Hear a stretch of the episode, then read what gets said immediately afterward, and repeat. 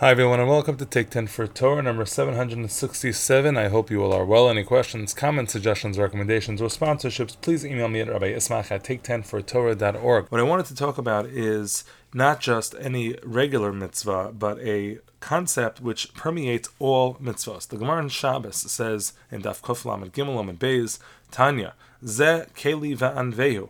This is my God, and I will beautify, I will glorify him. When is that pasuk from? That pasuk is from the famous Az Yashir. Remember that moment in history. It's probably the scariest moment, the most existentially frightening moment in all of Jewish history, where the Jews, in one moment, believe they are about to be destroyed by the Egyptians. They have the sea on one side and the Egyptians on the other. And so, in response, God saves them. And so from one moment to the next, they think they're goners, and then they are amazingly, they see Zeh, Keli, this is my God. They're able to point to God in that moment, and they declare, we will glorify him. That's their response to the uh, salvation at the sea. So says the Gemara, says this Brisa specifically, there are two opinions on how to understand what it means when it says, I will glorify God. God does God does not need my glorification of him. So what does it mean? I can't glorify God himself, so to speak. So what does it mean? mitzvos. I should glorify God in the mitzvos that I do. So the Gemara gives examples. I'll say lefanav sukkah noah, velulav noah, shofar noah, tzitzis noah. Make a nice sukkah, make a nice lulav, have a nice lulav, uh, a nice shofar, nice tzitzis, and then it continues Sefer Torah Noah. If you have a Sefer Torah, it should be a nice one, and it should be written Lishmo, B'dio Noah, it should have nice ink, it should have a nice kulmos, a nice uh, pen, fountain, you know, uh, a quill that's being used, and Belavlar Uman, you should have a good scribe, a and wrap it with precious and expensive silks. So what the Brisa seems to be telling us is that the first understanding is that Zek this is my God and I will glorify him. I will beautify him. I can't beautify God, but I can beautify the steps of our relationship. I can beautify the elements of our relationship. Meaning, if I'm in love with somebody, if I care very deeply about a person, I'm not going to settle for second best when it comes to uh, dealing with the person, giving them a gift or, or doing something for them, I'm going to try to go all the way. And so hisnael of b'mitzvos means I should glorify, I can't glorify God, but I can glorify my interactions with God. I can make sure that everything I do is very precious and is very appreciated. Abba Shaul, or Abba says, no, there's another understanding over here. The anvehu means have a domalo. Rashi explains what this means is Va'anvehu is a contraction of Ani Vehu. This God who just saved us at the sea, I want to be like that God. So Mahu Chanun v'rachum, just like God is gracious and giving, afatah heye chanun v'rachum, so too you should be gracious and merciful, etc. And so the first understanding has it that we should be beautifying the mitzvahs that we do. The second understanding is we should be beautifying, I guess, our behavior in attempting to emulate God. Very interesting, two different sides of a coin.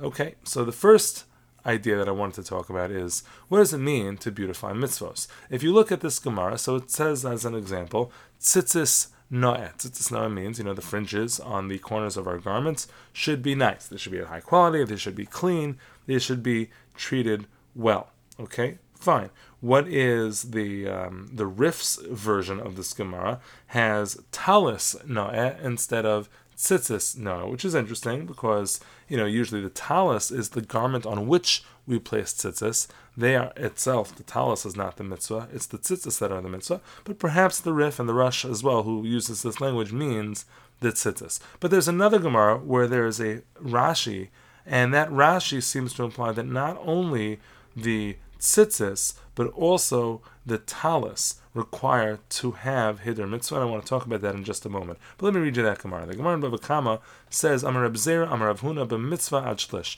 When it comes to performing a mitzvah, we should be doing up until a third. The Gemara says, what are you talking about? A third of what? My shlish. Ile beso. If you mean to say that it's a third of your assets, you have to spend up to a third of your assets on a mitzvah. The Gemara says that can't be because elamiyata mitzvasa. Let's say you come across three mitzvahs. You're going to spend your entire assets, all of your wealth on these three mitzvahs, if each one costs you a third. So I, I know you're thinking that after the first third, then you have uh, two thirds left, and then a third of that. Well, you could go really forever taking a third off. You won't use everything, but still, the Gemara's point is the same. You're going to use almost all of your resources for three mitzvahs. Al Amar Abzera behider mitzvah ad shlish mitzvah. What it means is when we do this idea of hidor mitzvah, this idea of zekeli vanveu, spending more money on uh, mitzvahs that we do, we should go up into a third more when, let's say, spending or when deciding which mitzvah to buy or which how much resources to expend towards the mitzvah. So, for example, as Rashi says, if I have something which is a hundred dollar esrog, so should I spend more money on the more expensive esrog? The answer is if it's within a third of the cheaper one, then yes, you should spend that additional money. How exactly to compute the third is a little bit complicated, uh, but in any event, that's the measurement of hidur mitzvah, of beautifying the mitzvah. So interestingly, there Rashi says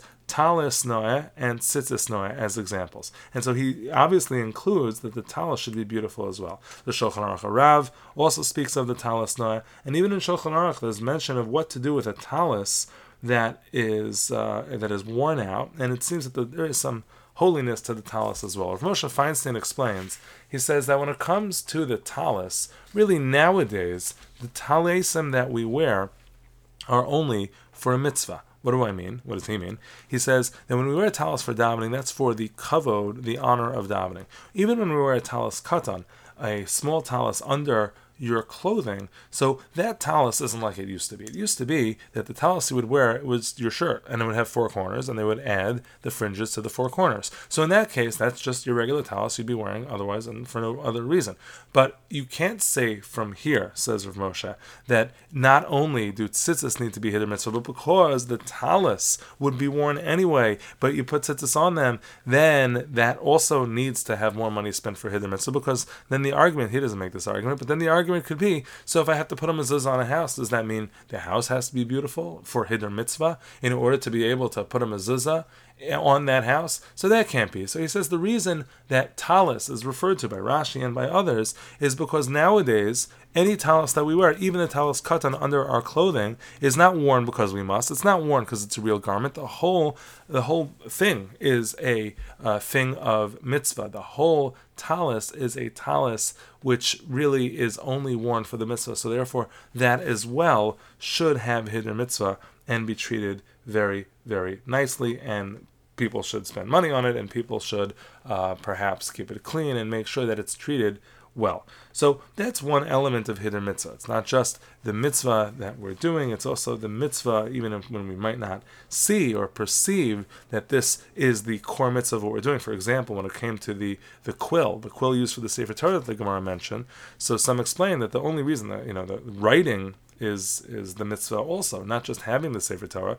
Using a fancy quill doesn't make it a nicer Sefer Torah, but when you're doing the mitzvah of writing, that mitzvah now can be enhanced by doing it in a way which is uh, fancier, more special, perhaps smoother, and therefore that also is within the realm of Hidur Mitzvah. Finally, I just wanted to share one other element of Hidur Mitzvah, which I think is fascinating. The Gemara Pesachim talks about how you're not supposed to eat on Erev Pesach because you're supposed to be hungry for the matzos. And the Rashbam explains you're supposed to be hungry for the matzos, Kadesh yochel matzah al shal mitzvah mishum hidur mitzvah. You are supposed to be hungry for the mitzvahs. You're not just supposed to spend money. This is not just something you can write a check for. And Hidur mitzvah is just all about the money that you spend. Rather, the Rashbam explains that you're supposed to have a hunger for the mitzvah, to be more excited for the mitzvah. We might be able to use this to explain how the two opinions we said in the original uh, Gemara about how to understand Zekeli Vanveo are not contradicting each other, they're not disagreeing.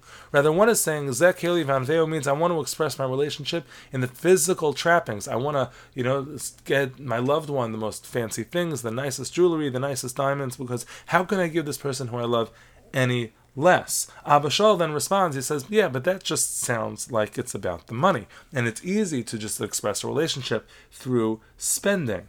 But really, the other side of Hanveo is have a domolo, to want to be with the person, to want to be like the person, to appreciate the person, or in this case, God, for what God is. We see that the external spending is meaningful based on your internal behavior. And so perhaps these two ideas are really two sides of the same coin. Of course, there's spending on a mitzvah, but as well, there's the hunger for the mitzvah, the desire to change your actual character and how you behave to be more alongside and within the needs of this person. Have a great day.